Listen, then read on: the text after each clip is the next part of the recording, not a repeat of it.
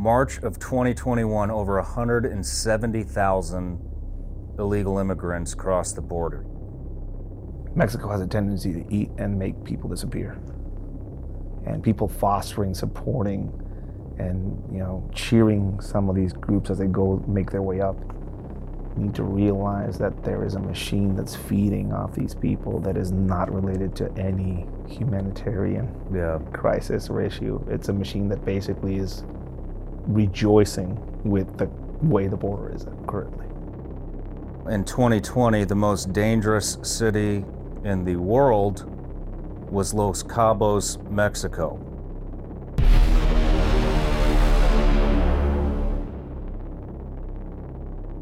You can line up all of the Marines on Camp Pendleton on that border. That's not going to be enough. You think something's coming sooner than later.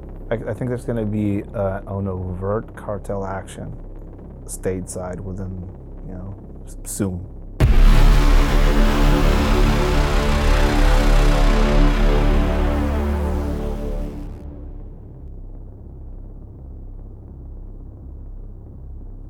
Ed, welcome back, dude. It's been like, what, six months? It's it's it's it's been six months of you know, um, midnight of the soul, you know, type uh, situation going on in the world. But yeah, it's been six months, you know, being back. Yeah, cool. well, it's good to have you back, dude. Thank Real you for good. thank you for the invitation back, man. It was, You're it was welcome. A great time last time. So Me and Katie were talking right before you got here, and we were just, dude, you're just cool to be around. And we were we were saying, you know, everybody should just be a little bit more like Ed. uh, yeah, um, the, the, it's, it's uh, you know, I travel a lot and meet a lot of people, and specifically, I make connections with a lot of people out there sometimes, and it's, to me, it's always funny because it's not about meeting new people for me; it's about finding people. Uh, you know, like uh, you, I mean, you went through your, you know, Yeah, life, your life, uh, life choices just like I did. yeah, and and it's always interesting comparing notes and scars with people like you, and not specifically, uh, uh, not specifically comparing, but also just kind of sh- sharing some of the ways we kind of deal with some of that. You know, just last, being around like-minded people who Yeah. who can relate. you yeah. know. Last last time you uh, inadvertently gave me some guidance Oh, right through on, our man. conversations, and uh, you know I've been uh, changing some life some some of my uh, lifestyle choices because of because of some of those conversations, and uh, you know doing pretty well. That's awesome to hear, dude. So I'm happy to thank you that. again for Yeah. that. You're welcome. But um, so you've been hanging down on the border, Yeah, Um, and I wanted to get you here to talk about what the hell's going on down there with the border crisis. And um, so I did a little research before you got here, and then we'll dive in because I know you're going to have an extremely unique perspective and Yeah. firsthand knowledge of what's going on down there. So, just to kind of get everybody up to speed on what's going on, you know, border crisis, U.S. Mexico border has been in the news nonstop, uh, especially since January. yeah, And um, the New York Times reported on April 5th, March of 2021, over 170,000 illegal immigrants crossed the border. That's the largest single month in over a decade. The Biden administration opened its 10th border holding facility in his three months in office. This is from the New York Times. They're allowed to hold people for roughly three days, from what I understand, or at least that's what the New York Times is putting out. ABC 7 in San Francisco put out on April 8th 18,663 unaccompanied children crossed the border in March alone. That's five times more than March 2020. They're as young as three years old. Also, if you go to joebiden.com, he says, per his website, he was going to immediately end prolonged detention and reinvest in case management. whatever that means. And this is a quote Biden will codify protections to safeguard children to make sure their treatment is consistent within their best interest. Now, NBC is reporting that in Texas, at the holding facilities, there is uh, child neglect, child abuse, and sexual abuse going on. So that's not really working out, is it? Um, also, the WhiteHouse.com says they provide temporary legal status to illegal immigrants. That's 11 million illegal immigrants as of today. And we have 10 million people unemployed in the United States. According to Tom Homan, the former ICE director, he put this out today on April 29th. The Border Patrol is using the term broken arrow. They cannot handle what's coming at them, and at least 40% of the Border Patrol is now tied up in these holding facilities with the 10 new holding facilities, which we weren't supposed to have anymore. Uh, Also during a during an epidemic, Yeah, during a pandemic. a pandemic, and a pandemic with now like four or five different strains coming in uh, from different parts of the world that uh, seem to behave differently. You know, and again, more ca- more holding sites, more cages, as they would like to say back, uh, you know, a few months back. That all of a sudden they don't want to say the cage thing. You know, it's interesting. It's funny how it changes so fast, Um, but I wanted to. So, also, as per ABC7 San Francisco, the top three countries coming out, uh, coming across the borders number one, Mexico, number two, Honduras, and number three, Guatemala. Now, in 2020, the most dangerous city in the world was Los Cabos, Mexico. Has the highest murder. Uh, rate per capita. Yep. Yep. The highest murder rate countries is of this year in 2021. Number one is El Salvador. Number two, Honduras. And uh, number three, Venezuela. One, two, three. You go. All Latin American countries. Uh, according to ICE 2020, 374,000 conviction uh, criminal charges have happened. Uh, just in 20 in 2020, that's 74,000 DUIs, 67,000 drug arrests, 1,900 murders, 1,600 kidnappings, 37,000 assaults, and 10,000 sex crimes. By the way, ICE only has jurisdiction within 100 miles of the Yeah, U.S. US Mexican border. Yeah. So that's that's just that small That region. Yeah. So, what the hell is going on down there, Ed? What else is happening? Uh, first off, a little bit of perspective and where I'm coming from. Um, I not only worked down there for 12 years, uh, working against uh, cartels and people smugglers and organized crime. Uh, I also got to, you know, uh, take down and uh, you know take apart certain organizations that were doing people trafficking across the border uh, during my time active.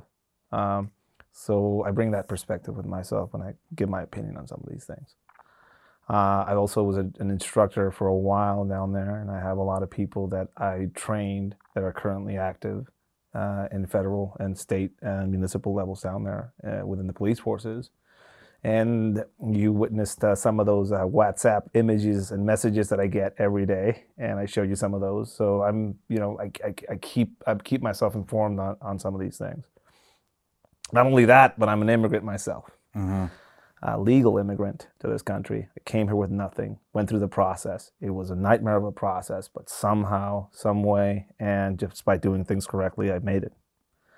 Um, that and also Tijuana, one of the focal points of some of these migrant caravans, uh, uh, uh, is my hometown. Right, so that's my perspective on some of these issues. That's that's, that's where I come from when I look at it. Uh, I was in Tijuana when the first car- migrant caravan showed up during the Trump administration. Uh, I was there when they rushed the border, when they utilized uh, some of the kids that were with them as a sort of shield by running towards the border with the with the kids in their arms. Um, I got to see Hondurans taunt local uh, law enforcement and locals in Tijuana that they were going to be taking over the area. They're going to turn Tijuana into Honduras, and then a lot of them were abducted by the cartels and never seen again because you know Tijuana has an immune system. Um, I got to see all that phenomenon back then, and also got to see what the you know restrictive border policies did for immigration and specifically for trafficking, illegal immigration. It went down in a lot of places. Specifically, uh, unaccompanied kids. That, that specific phenomenon was, you know, it wasn't really a thing. You know, trends went down. Uh, all of a sudden, you know, elections went how they went, and it was like a beacon that got sounded. Um, things were that things that had traditionally been, you know, understood about putting a caravan through the country all the way to the border. You know how it wasn't fruitful for a lot of the caravan members. A lot of them basically just went back. They gave up. Uh, now there's a new administration, and a lot of them are coming up with the idea that is being told to them by organizers that now is a time to get in. Yeah. The doors are open. Now is a time to get in. Now is a moment where amnesty is going to be uh, given to them, and now is the time to to send their kids if they can't make the trip themselves. Now is the time to send themselves to cross themselves.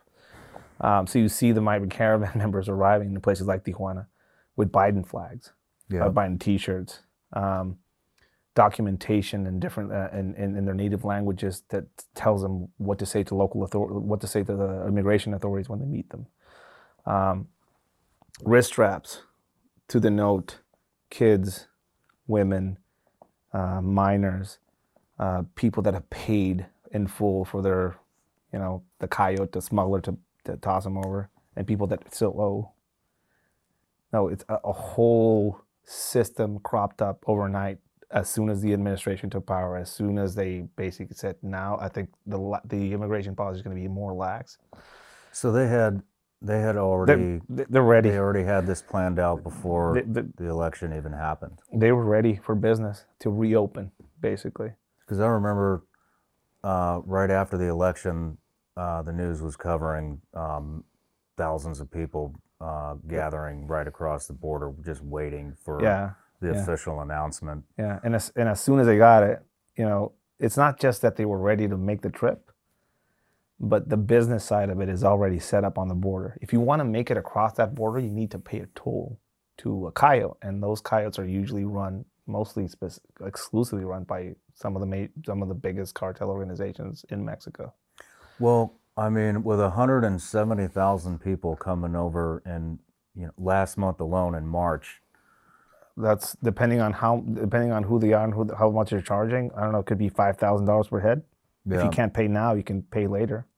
and where's mean, this money going? Cartels. The cartels? Uh, cartels. Some of the biggest money makers as far as the border for cartels are trafficking in people and trafficking in in uh, narcotics. You know, those are the two major things. So when the announcement came, the elections went like they went. The dinner bell was was rang for them, right? Like this is the time, and people have to realize that a lot of those minors that are making their way up, you know, are unaccompanied and are being physically tossed over the border. If people want to doubt doubt this, they can see. I, I posted a video, a night vision video, of them basically tossing some of these minors over the border. Not just that, but some of these kids are actually being put on buses and or bused to the border from the southern border, and some of them aren't making it out there. You know, there's it's hard to file a missing uh, persons report when you're not a national uh, uh, Mexican national when you're crossing your way through the country. Yeah. You know, a lot of people go missing in, in that area. You know, uh, women get looked at specifically. You know, women get reutilized in other, you know, means sex trafficking is common. And right now it's a booming business. Why? There's a lot of fresh bodies. Why? Everybody's under the impression that there's a permissive environment as far as crossing the border and getting amnesty right now. Where they get that impression, um, it's up for debate. But what I'm seeing is everybody coming in is surprised by the fact that they're not just being let in. Really? Yeah, they're like, "Oh, I thought, we are just gonna just go inside, just go in," and the documentation they, that that they some of them have is related to what they have to say, what are the legal rights are, you know, uh, you know how to how to how to ask for amnesty, all, all these things, and it seems like uh, they're just coached basically. Like Mhm. somebody is something is somebody or a group is coaching them down there as they make their way up. Um, I mean, I I think uh, you know it's very concerning, but I think uh, a lot of people are extremely concerned on, yeah, that you know 170,000 people crossed the border last month illegally, and that's you know that's an issue in itself. But you know, just like anybody, people don't let a good crisis go to waste. oh no, correct? no. So, uh, what are it- the cartels doing, and who are they I smuggling mean, in? so how many people made it across the border? a hundred and, and over 170,000 people Okay. last March. March of 2020, 30,000. Okay, It some of them, some of them probably had backpacks on. And what was in that backpack? Who knows, Yeah. right? So, um, it's not just fostering illegal immigration; it's also fostering narcotics coming into the country, and not just any narcotics, probably some fentanyl-laced stuff. You know, Mhm. they're not. It's not. There's not weed bundles that, that have in those backpacks. So, that is paired with the crisis that's going on the border. I mean, it's a golden hour. Imagine your border protection agency on your southern border is tied up guarding detention centers. If I'm a transnational cartel re- dedicated to moving drugs across the border, this is this is golden. This is a golden hour. It's a golden hour for me. Uh, I'm making money not just off the people crossing the border, and I basically give paying them a toll and actually selling some of them into slavery in a, in, in, in, in, a, in a way. If you can't pay for your crossing, you'll pay for your crossing through work in the states, or your family will pay a type of ransom for you when you cross. And if you can't, then you know, or if you're pretty, you know, they'll use you for something else Yeah. uh, people have to realize that it's not just a humanitarian crisis on that border with people coming through.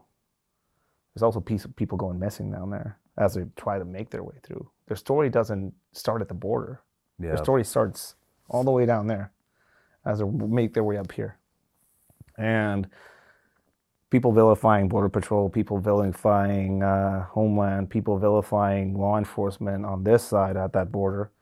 It's interesting how the conversation never gets touched up on uh, the criminal organization. They're actually making a killing financially on putting people across that border, busing people, moving people through Mexico up to the up to the border wall, and taxing them for protection, selling them their you know a lot of these these uh, these uh, these irregular encampments are just rife with drug use as well. Mhm. Um, there was a there was a migrant caravan encampment on the first caravan that came in that set up next to a school in Tijuana. They had to close the school because of all the needles they were finding in the soccer fields. No shit. And I'm not saying all all of these people have that issue, but Mhm. some of these places that are being set up irregularly are a center for people to. I mean, It's not it's not a healthy place for people to be in, right? I know they're fleeing. I know they're moving from a place to, to, to looking for a better life, but uh, I don't know the the amount of risk that it that, that that they put their kids through going through that whole process and how many of them go missing without anybody knowing about it. It's not like it's not like there's a list of them from their point of destination that gets verified when they get through. Yeah. uh, mexico's a black hole. People go missing Do you, do you have any idea of how many, not just children, but women, you know? I've, I've. I've heard I've heard this is again there's no official documentation people are literally swimming across the, the, the river jumping the border and just making groups on the Mexican side and just making forcing their way up or getting bussed up or utilizing some of the train networks or just walking right um, you hear rumors and stories about you know a group of uh, 70 kids that turned into a group of 40 before they made it to the border or, or a group of uh, kids that had an intermix of women, uh, of uh, females and males in the group of minors, and all the females went missing, right? And these are all, you know, stories that they say, things that show up on social media, you know, things that are shared by like rumors on Facebook.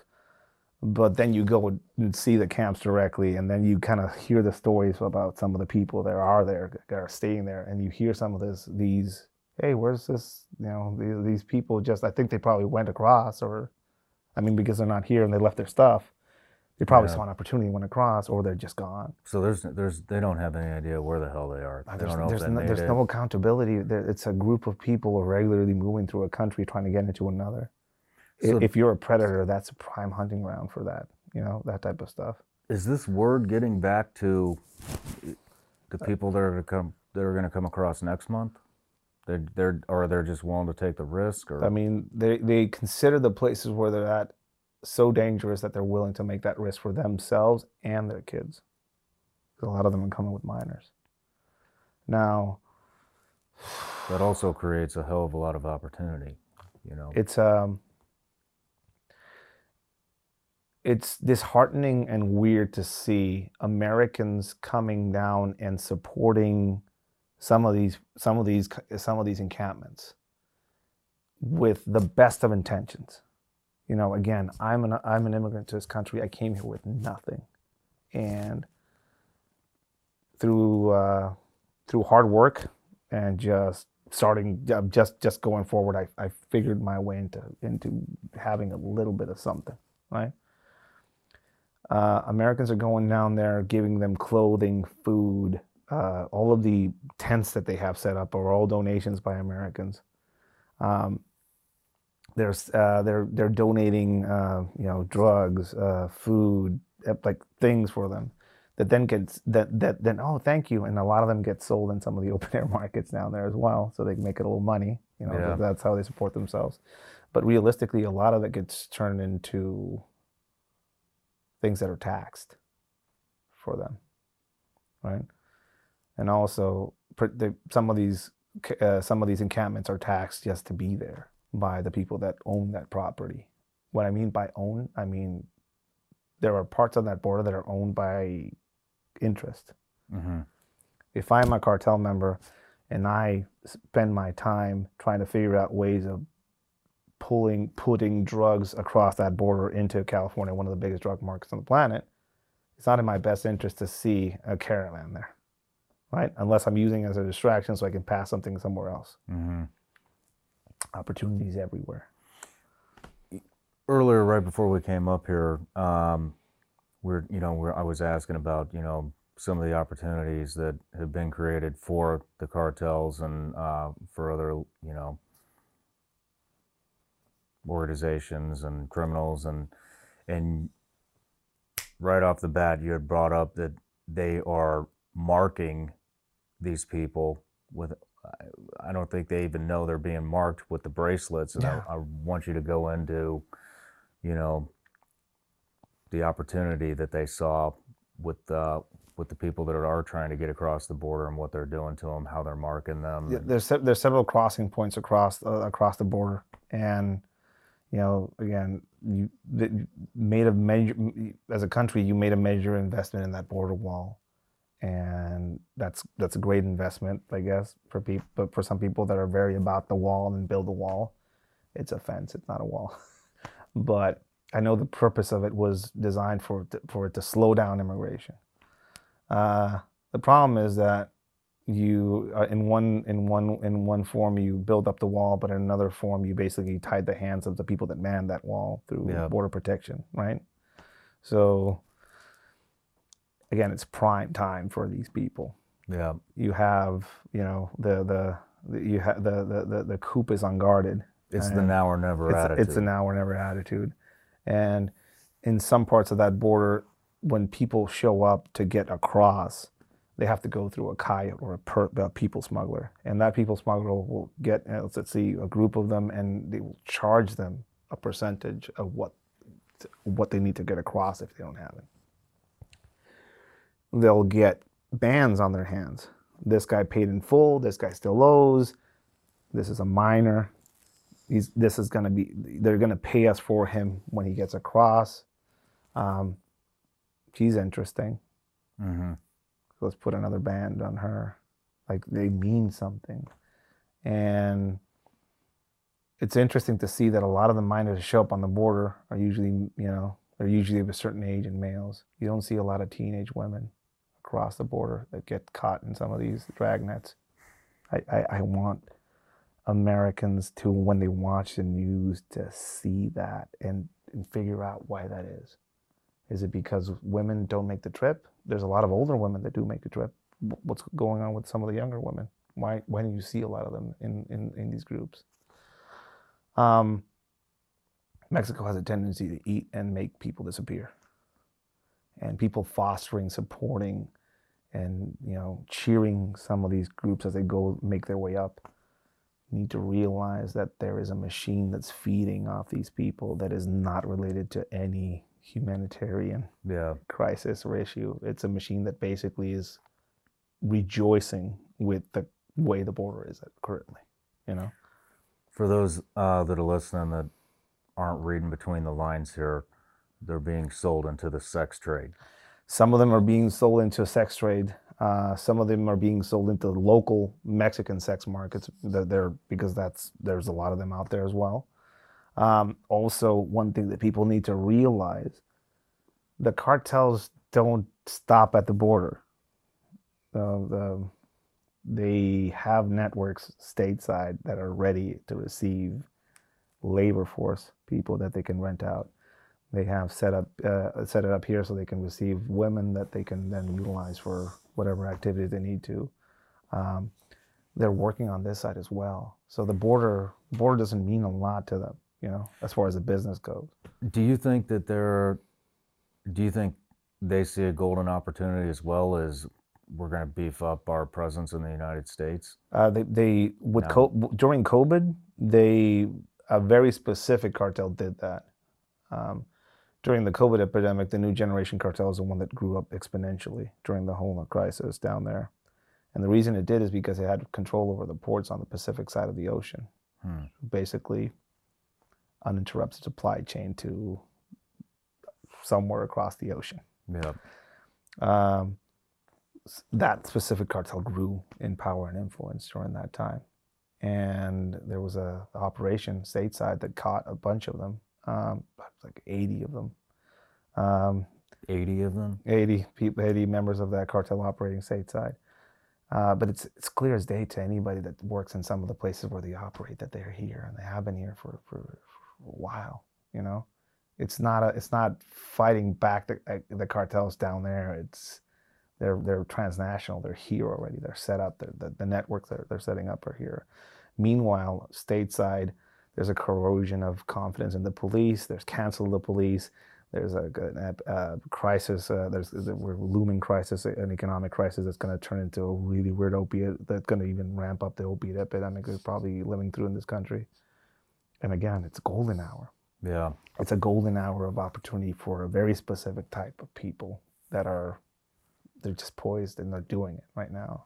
You know, uh, the caravan is feeding that machine, and people that think they're doing something humanitarian by supporting these groups coming up uh, really need to kind of visit down there if they can. You know, do a walkthrough. I've walked through those camps myself. There's pictures of me in those camps. Yeah. Um, Can you just go down there and you can, you can just, you can just uh, just Walk be, right in. be very sure that if you take a dollar out and give it to somebody, you're going to be swarmed. oh, yeah. also interesting and since because I walked into one of the camps, one of the camps actually set up in a, in a a- at a federal space, a federal Mexican federal property space, uh, right before you go into the pedestrian crosswalk into San Ysidro, and I was kicked out of there by them. really? Yeah, that was like, hey, you can't be here. Like I can't be here. Why? Yeah, you can't be here. Like it's it's for the safety of the children. You can't be here. Oh, Like this is uh, you're camped out in the middle, in this middle of this uh, this this open public space. That was you know, you know this is like uh, this is this is this is not acceptable for people to take over a public space like this. And locals uh, in Tijuana are currently being affected not just by the, the ravages of the economy that the, the epidemic has, has caused.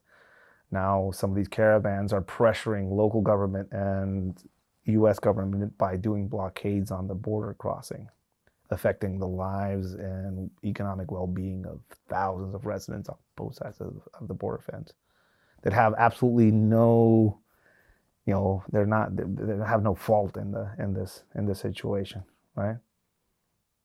So people are getting agitated, you know, violence against and uh, negative feelings towards some of these caravan and members and immigrants is rising, you know, and you, you start to see, you know, just like last time, you know, last time this happened, the locals started getting really aggressive and they activated the local immune system, which is some of these cartel organizations that hate, that that have control over the area and you start to, you're starting to see some some some push and pull when it comes to that in that area.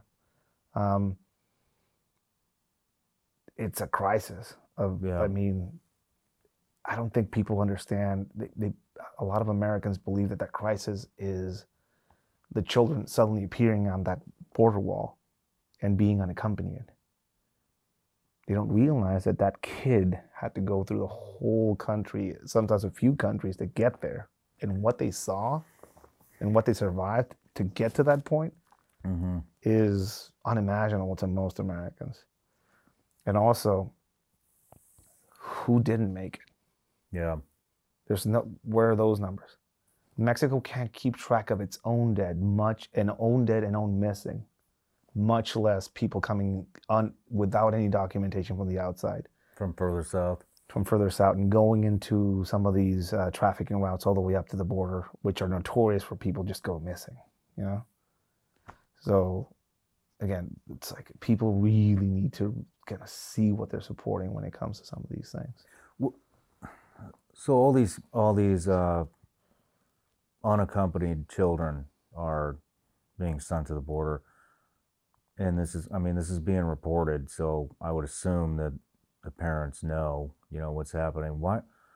I'm just curious, and I'm sure there's a legitimate reason, um, but why aren't the parents accompanying their kids to the border and just going across with them? Because some, I mean, three years old. A lot of them are sending their kids in front of them. So when they grow up and if, if they get some sort of immigration status, they, they, they can then do chain migration and pull their families over. It's actually an ingenious tactic if you think about it. And depending on the public sentiment and who's in office, some of these kids will get protective status. And when they come of age, chain migration. Hmm. And who gave them the protective status? So it's actually it's actually a selfish act. I mean, if you if, if you if you think about it, you know how these things usually work. hmm Um, I send over uh, my kid who's 12 or 13. He gets protected status. He, as a minor, has a better chance at getting protective status than most adults that are fleeing uh, violence in their native countries. He gets protective status, and if he gets through, he eventually he can then solicit the U.S. government to do some uh, figure out migration for his parents. So they're using their child as an investment, To chain migration. for that investment it's called chain migration. cashing in. chain migration, classic uh, case of chain migration, which is, again, there. Latin America isn't the only one doing chain migration in this country, uh, but the way they're doing it is, it's it's, uh, it's risky for the people that are doing it, and it's feeding an industry that then pumps in a bunch of uh, fentanyl-laced heroin into this country as well, which is should be alarming to to the U.S. Uh, it, it, it, it, it's it's one head of a multi-headed hydra that's down there. That's down there growing, and it's up here growing as well. You know, So and and damn, so the reaction to this mass migration is they are feeding, which nobody could have. I guess. I mean, well, yeah, you could have predicted this, but uh, I- but yeah. they're feeding the sex trade, they're feeding the drug trade. They're they're feeding they're feeding the sex trade. They're feeding the drug trade. They're using them as drug mules. Golden hour again because of the, the border patrol is tied up with people. They're not going to be noticing drones flying across that border fence. They're not going to be noticing things going underneath it because I mean there's a bunch of drug any. tunnels still act, active down out there. So again, it's golden hour. It's like So- right. This is this is what's going on right now. No, and it's like I'm gonna, I'm gonna, I'm there's a there's a chance. There's a chance right now. There's a chance, right? And it's because of the politics. You know, that's everybody down there is aware that the politics are in favor of things going the Working way they are right now. Yeah, Everybody up here is surprised by the fact that things are going the way they are from down there up here. So again, it's it's it's weird for me since I'm a son of a border son and I can see things from both sides. It's strange to me how Americans America's perception starts right when the kid shows up on the border, but he doesn't realize that all the stuff that happens before he gets to that border and all the money that gets paid and to who it gets paid and who's making money off those kids showing up. And and why are those kids showing up you know? And uh, what's the end game with all this stuff. I don't know. Um, i just know it's it's putting in danger a lot of people on both sides of the border. A lot of people that we will never even know about have gone already have gone missing right? A lot of people are going to end up in that desert.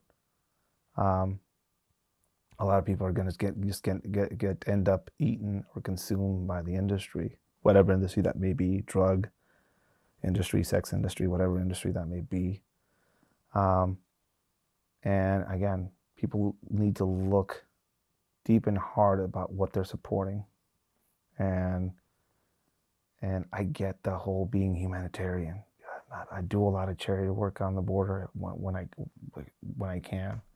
Uh, when I was on one, uh, when I went through a walkthrough in one of these uh, board, uh, these uh, migrant encampments, I met a lady who was from Michoacan. Uh, she was fleeing cartel violence in Michoacan.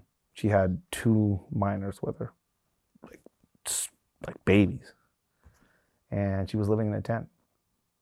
And they were eating uh, roasted chicken that they were trying to make last, and it's it was pretty past. It's you know yeah, they were trying. I uh, I feel for them.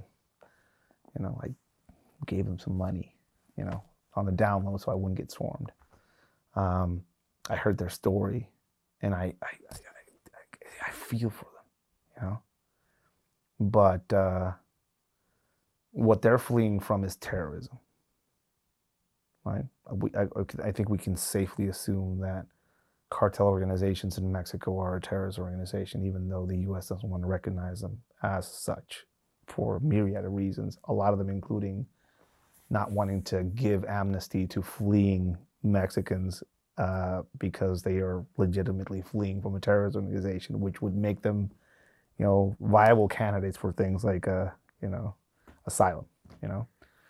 So you want to you, you see these uh, you see these groups trying to, you know, these these groups causing a disruptive change and people being displaced by them, moving out. Um, you know, what's this? What's the solution there? You know, build Yeah. a fence, um, put more people on the border. You can line up all of the Marines on Camp Pendleton on that border and you did for a while during during the Trump administration. That's not going to be enough. Well, you know, when you're talking about, you know, they're running from terrorism, they're running from terrorism because the cartels were able to somehow overrun the government, overrun the police, overrun the military. And, you know, what's interesting here in the U.S. is uh, we're defunding the police. yeah, And so when you see 170,000 people come across, I mean, you said they were catching uh, just a minute ago 80 people, 80 cartel members at a time crossing. Now we have, and last year that was 30 30,000 people, you know, in March. Now there's 170,000 people coming across one year later in one month. They know that we're defunding police in all these cities. golden So hour. if I was a cartel a a head of one of the cartels, I would be infiltrating those cities that have been defunded to overrun the entire city and run everything. And we've already seen this happen with the mobs. You know, uh, money money was moved around, guns were moved around, drugs were moved around during upheavals across this country related to police brutality. hmm That's that's a spoken secret in some of these places, and I've been through some of these places like Portland, you know, uh, uh, Atlanta, when some of these things were happening, and of course, like if you know, when the when the cat's away, right? hmm And that's the thing. You're, you're not only sending the cat away, you're killing it up here. yeah, Uh, uh, things that the U.S. needs to recognize right the fuck now, if, if they can. Mexico is a failed state. There's no argument about it. The government doesn't have control over large portions of its border and whole states there's places where they can't fly over because they'll get knocked down by you know cartel artillery, right? damn, Uh, the the Culiacanazo, what happened in Sinaloa, where the army was defeated. Again, if, if if if that is not a sign of a failed state, you know, I don't know what is. And I was a part of that system, and I can tell you, if I was a betting man, I would not bet on any single government institution down there to make things right, right? yeah, So that would that leads me into asking the, the American people and you know politicians up here. So if you can't bet on the government to make things stable down there, what's next? The cartels? You know, bet, Yeah. bet, bet on one of the cartels. Um, interesting theory somebody said once.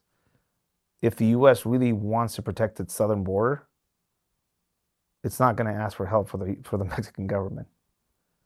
Think about that right? Who would you ask for help if you were the U.S. if you wanted to keep that border secure? I would ask our military. I mean, that's that's who you would you would ask. On the Mexican side, you probably have to ask the cartels because those are guys that are in control. Yeah, So just think about that specific thing as an American. The denial and or inability to accept that there's a failed state right next to us. My home, I can say that. It's a failed state because it can't guarantee basic human rights. It's a failed state because it has political killings across its across the country.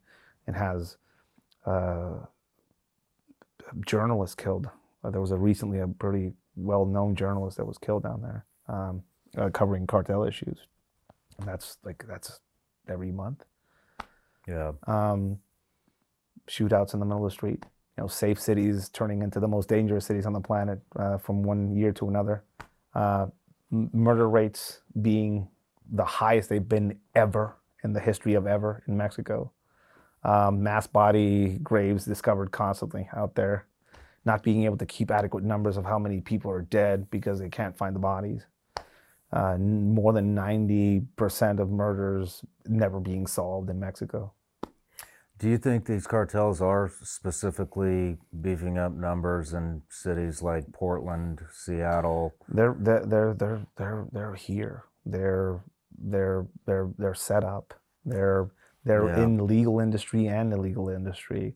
They're transnational. You know, they're they're they're everywhere from northern Africa to Europe to like there's been cases of some Sinaloa cartel members uh, arrested in places as far off as Australia and Yeah. uh, and the Philippines. So I guess um, what I'm, uh, I guess what I'm getting at is, are they are they specifically targeting those cities because they're weak Yes. and they no, and th- they it's, see it's ownership. It's ownership. It's ownership. Uh, so the way they operate in places like I don't know, Chicago, Seattle, stuff like that, they run, they run, they run the product in, and locals distribute for them. You know, they utilize motorcycle gangs as well uh, across the country.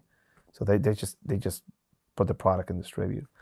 Now I think when the what when the change is going to come, that's going to be hard to kind of swallow here in the states, is when a rival comes in and wants to move uh, another cartel out of out of its Oh, place, right? yeah, And we're seeing the birth of a giant militarized cartel in Mexico called the New Generation Cartel that is about to take over most of Mexico.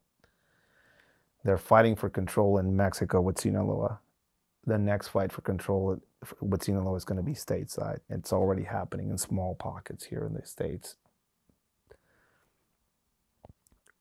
An overt cartel presence in the States is like I'm talking about an armed convoy of people doing something in some capacity that's going to be spectacular. I think that is really close in front of us.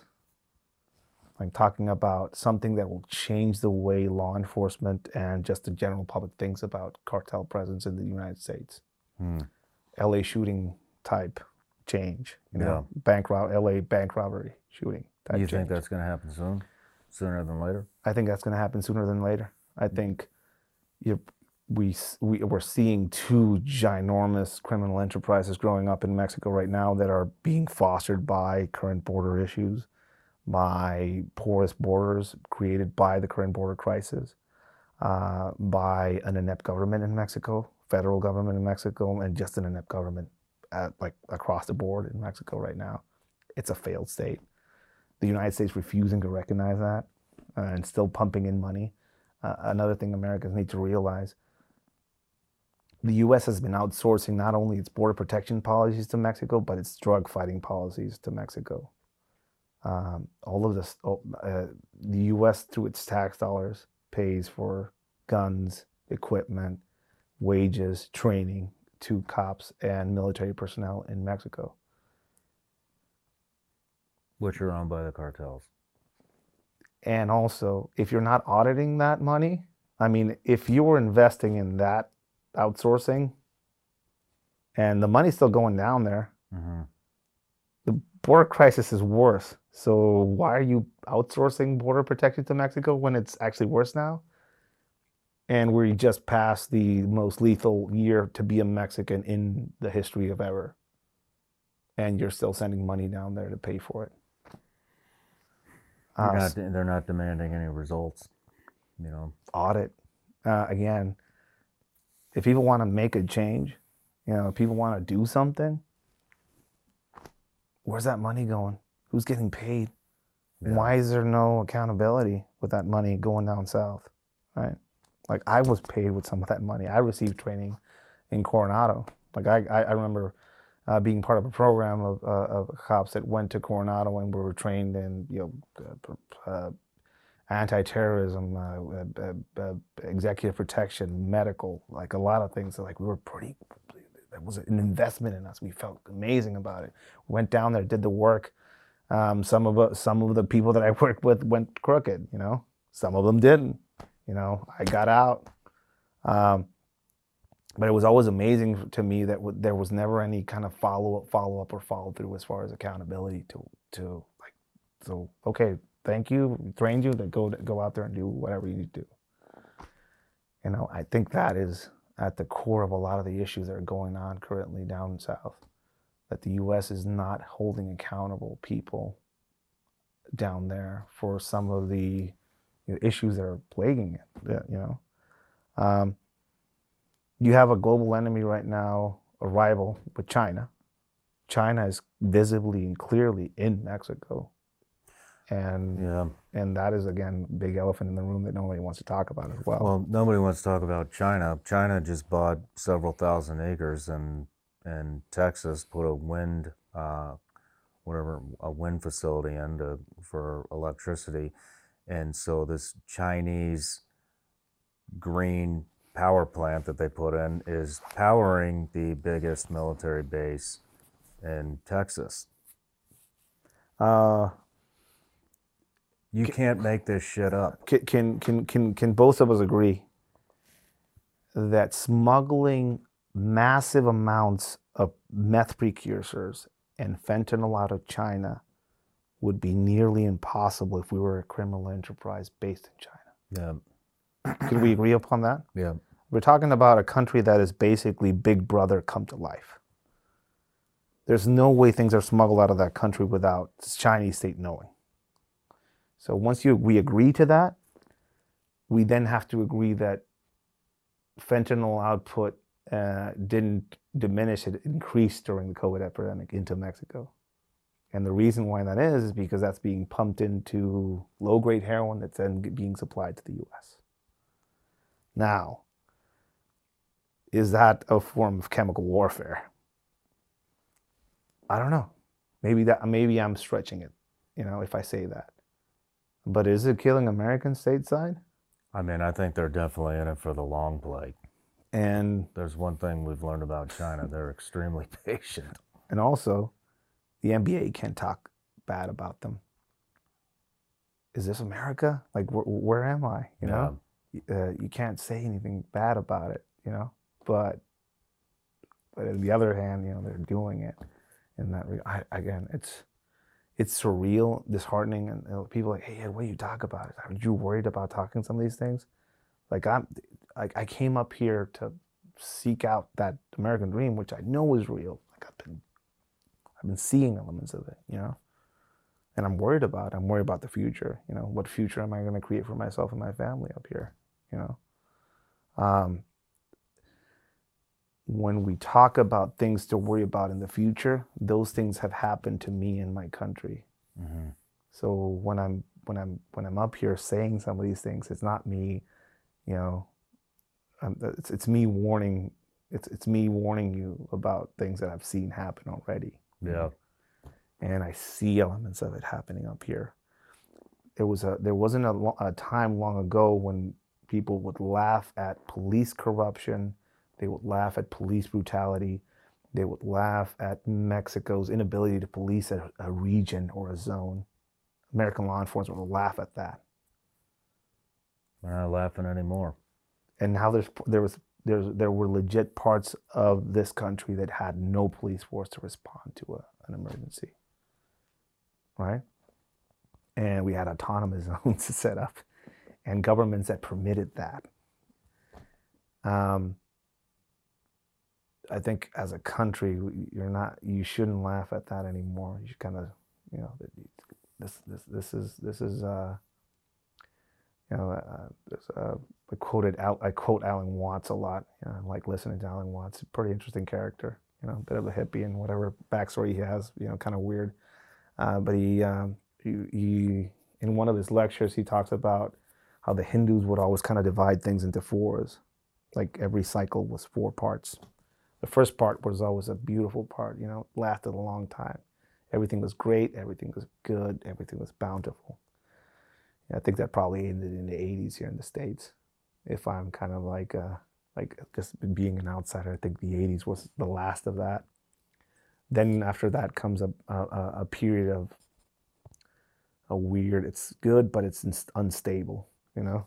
Uh, think of the uh, snake in the, uh, in the garden of Eden, you know? Uncertainty.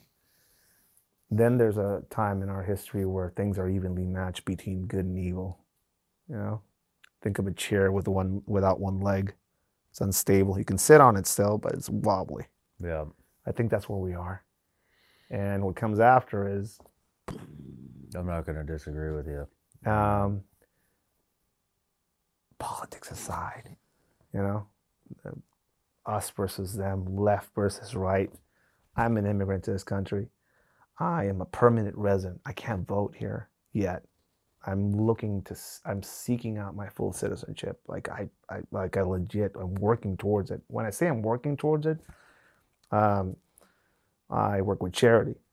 I, I, I have a charity myself working with people uh, on the southern border, and also I, I, I run charities working with people in the veteran community up here as well. Even though I wasn't part of the military up here, I have a debt that I need to pay with some of the members of uh, the community up here. So I do that.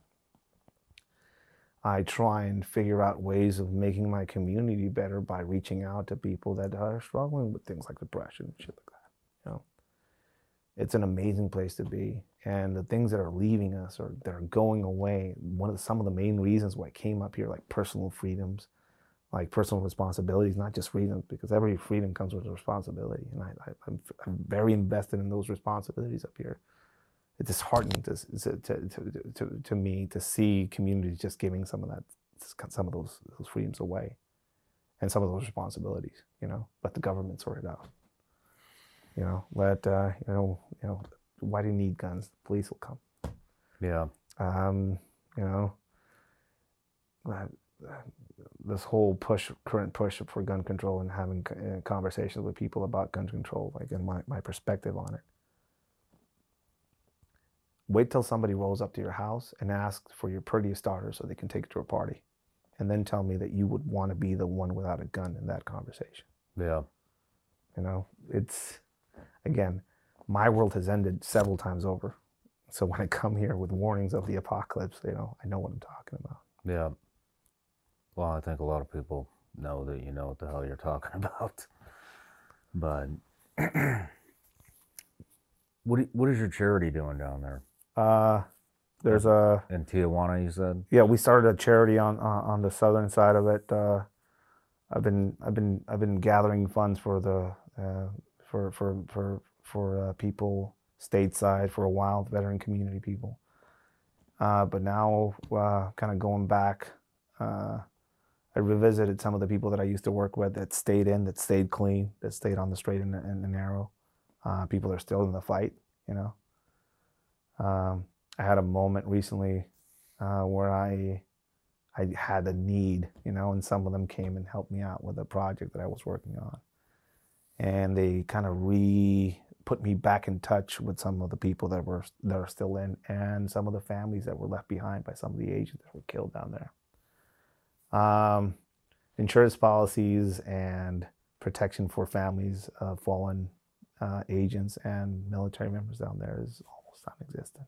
How long have you been? Uh, is this a new venture that you're on? Or? We've been uh, we've been working on it for the past three months. Uh, it's a the cause is called Niños Perdidos, the Lost Boys, uh, specifically related to under-equipped, under-trained uh, people that are still in it, uh, that have a background verification that we run uh, that they run people through that so we know they're on the straight and narrow. Uh, so we support them with training and equipment if we can and specifically donations in the form of financial donations and, and for some of the kids that some of these agents left behind uh, after they you know passed Yeah. away to do to work related uh, situations. Included in these kids is a young girl that uh, lost the use of one of her hands after both her father, who was an agent that I that worked for the same office that I work with, and her mom were killed uh, outside of their house killed by uh, two young men wielding FN-57s that were part of the Fast and Furious uh, fiasco. Um, and they're forgotten, you know. yeah. And so we're trying to shed some light on some of these kids and also shed some attention uh, uh, when it comes to supporting some of these uh, some of these forgotten kids that are out there. You know, like uh, it's hard to move forward forward when you when you have some of that stuff behind you. So Yeah. I've been slowly kind of making my way back to them. Well, that's fucking solid. Are you ready to receive donations, or are you still? setting Uh, it up, we're, we're setting it up so there's complete transparency so people can actually see where those donations go and we're setting up a website for it now. Uh, we're already working with a uh, with a with an association attached to that that that works down south. Uh, but we're gonna have some uh, some updates pretty soon when we go live with it and so that people can see where their money goes. Uh, they can attach a, um, a face to who who they're who they're who they're gonna help and stuff like that we're, we're, we're trying to have a have that out for you for people that want to help out. That's awesome. We'll be helping out. That'd be amazing. Thank you. Yeah.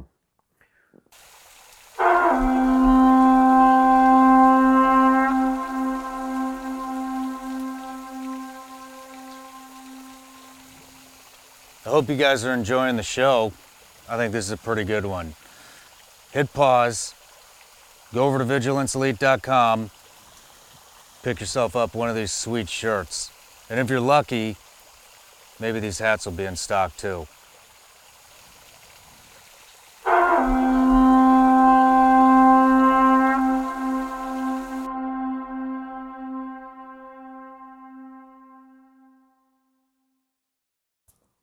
So, talking with you earlier, you had mentioned that your old boss, or is, was he your commander?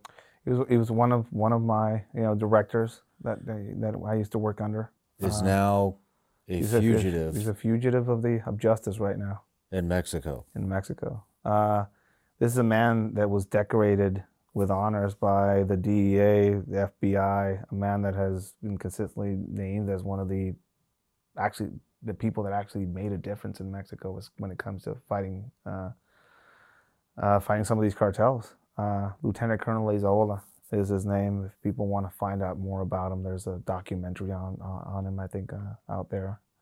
Um, Lieutenant Colonel Leyzaola was instrumental in basically bringing back Tijuana from the brink. And when I mean from the brink, I mean Tijuana was going to be a,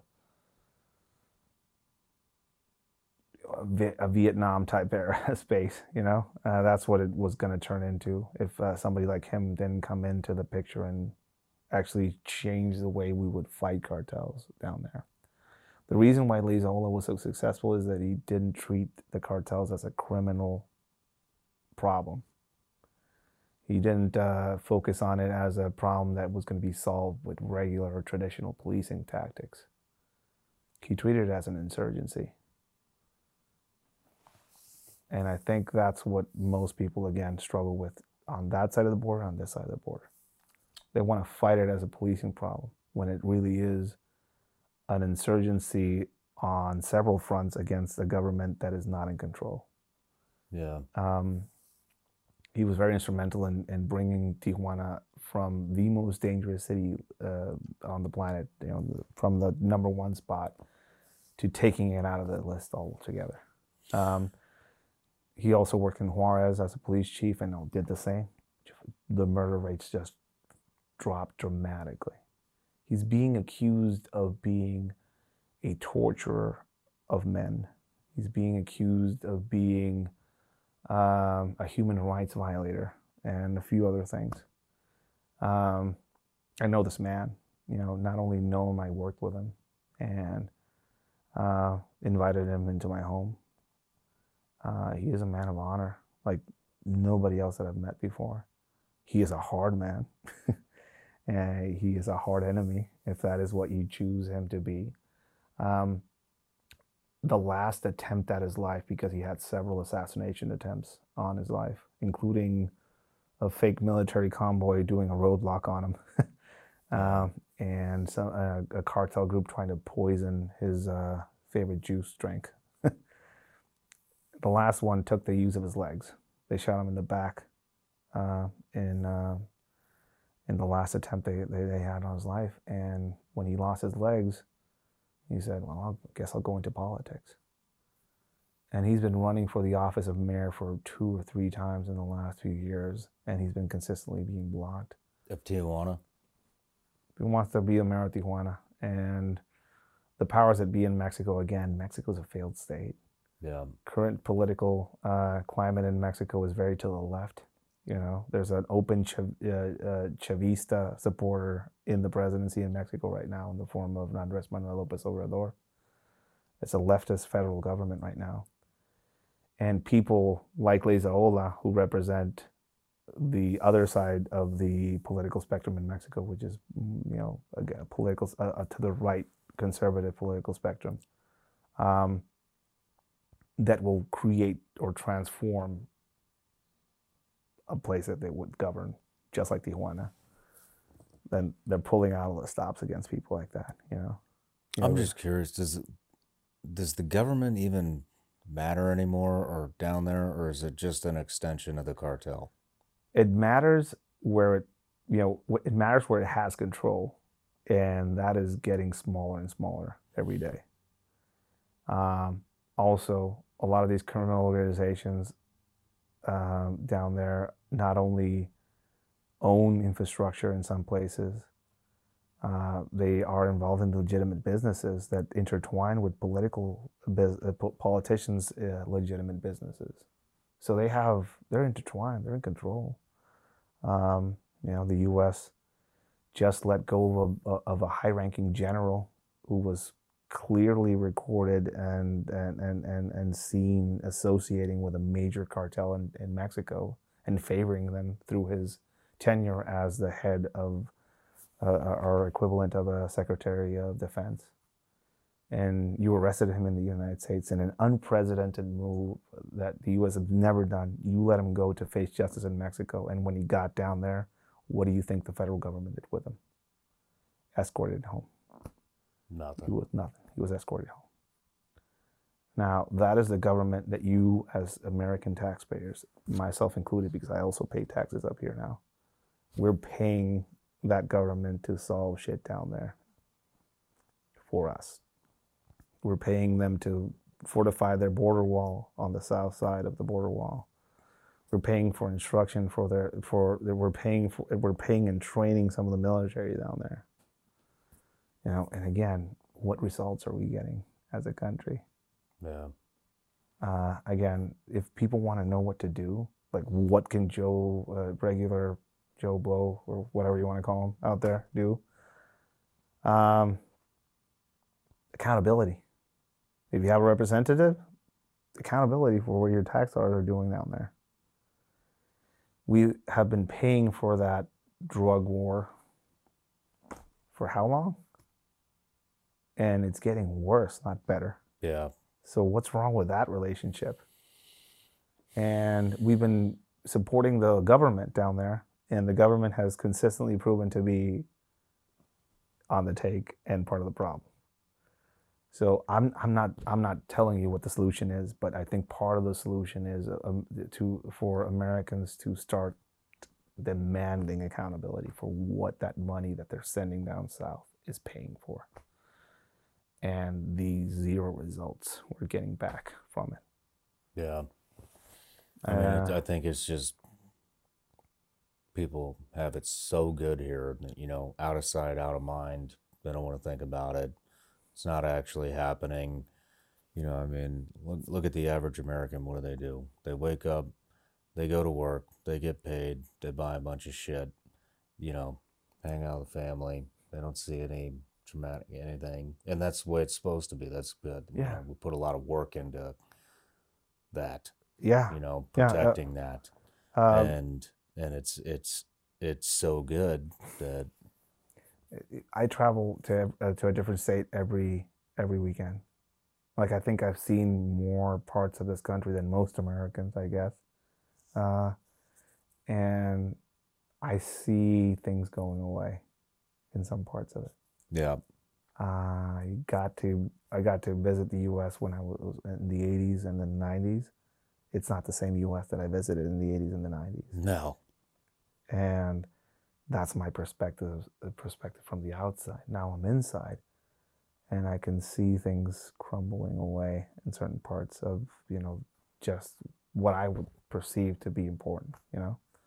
Um, I don't think people know what it is uh, to live in a place where you know you would rather call the cartel than the cops to sort something out, right? Uh, I think we'll, you know, I think in some parts of this country you'll you'll probably get to a point like that. i think that's coming very soon and again, people doubted that.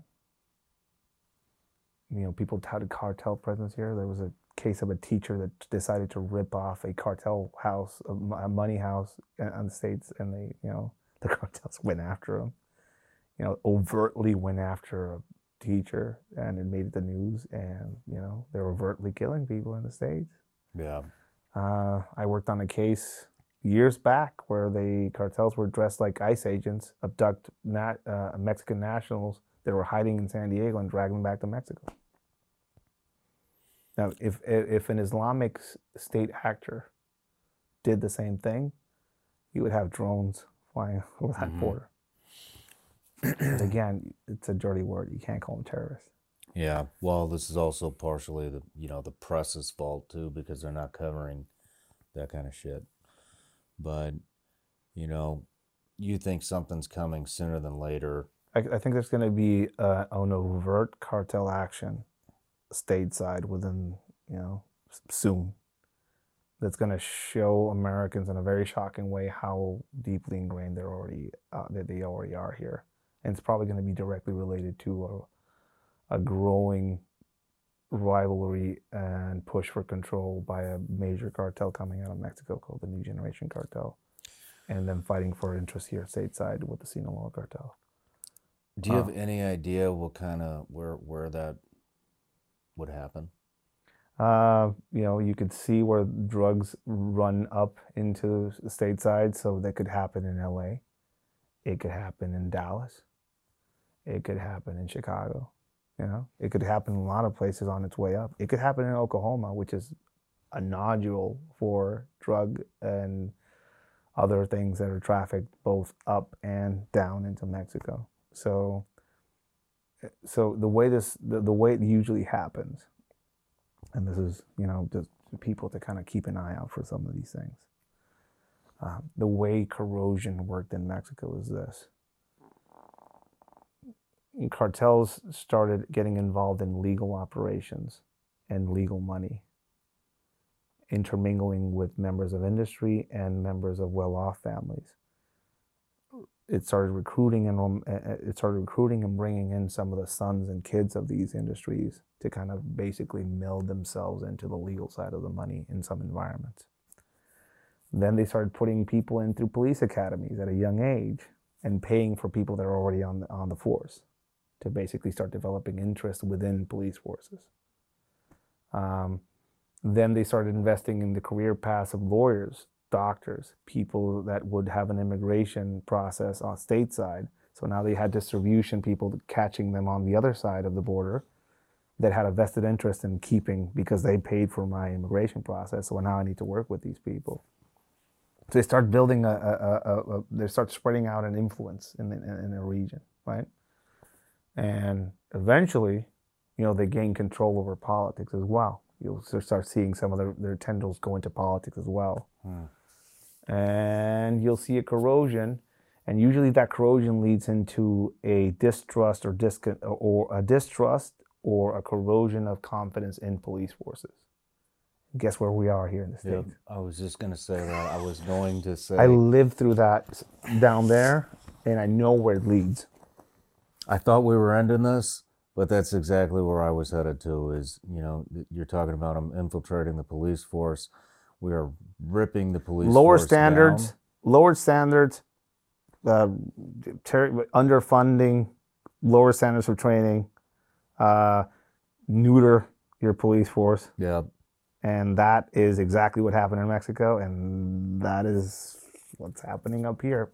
Different reasons you know, related to cameras being out and, and, and stupid people doing stupid things with a badge at, at, at some at sometimes, and yeah. also people doing legit justified things and stupid people giving their opinions on that justified action. Both of those things lead to corrosion and confidence.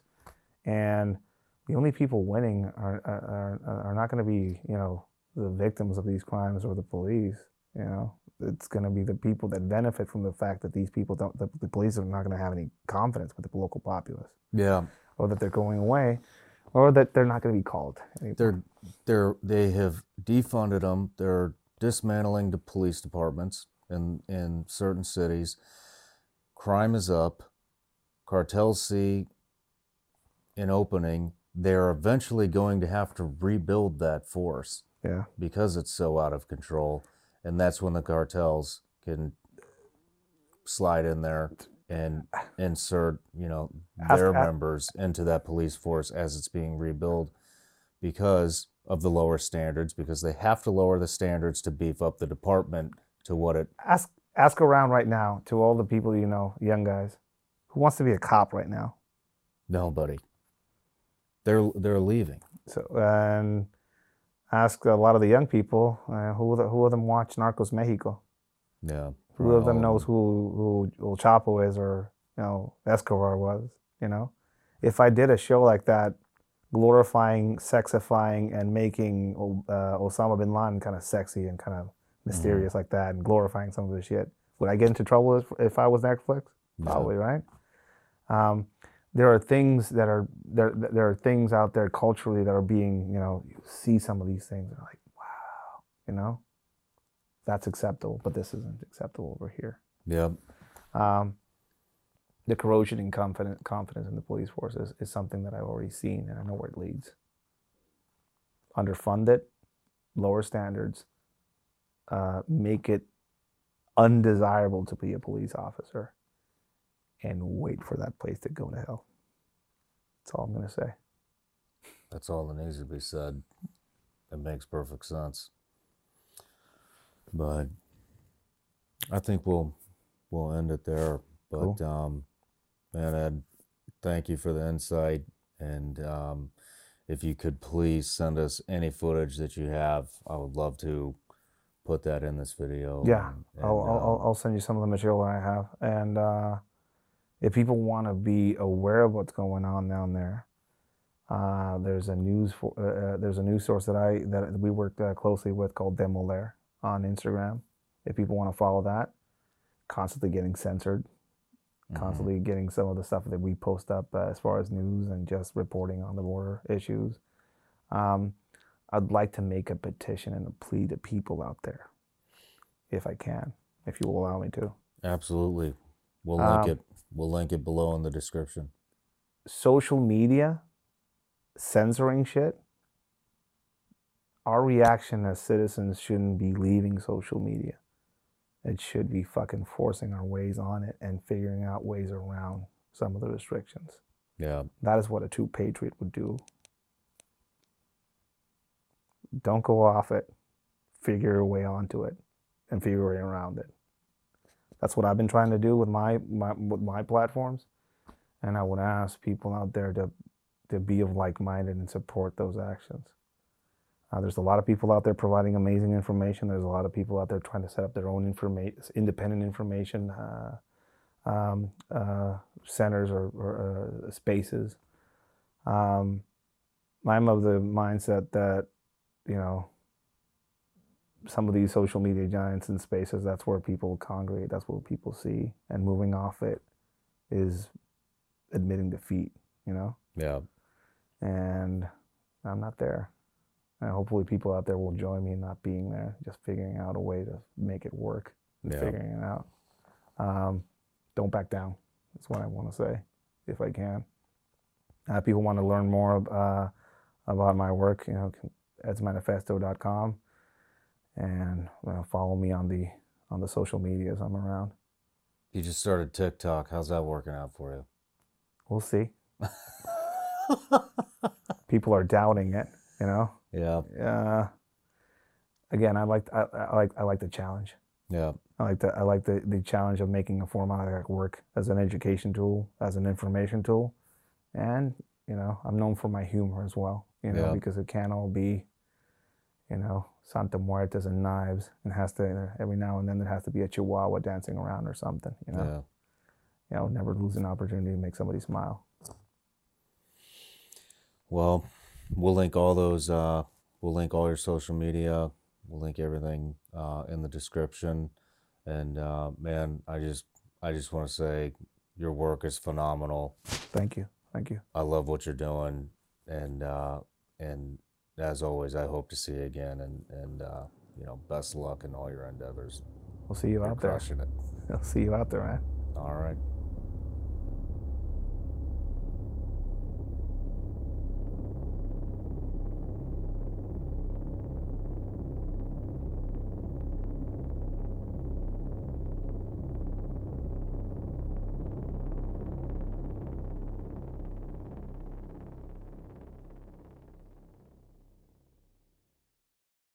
Celebrate the Black Friday sales event at Woodhouse Chrysler Dodge Jeep Ram in Blair. Step into a new Jeep that you can count on. From the awarded new Grand Cherokee to the capable 2022 Jeep Compass, the Jeep lineup won't compromise on power, technology, or comfort, delivering confidence and convenience for 29 years.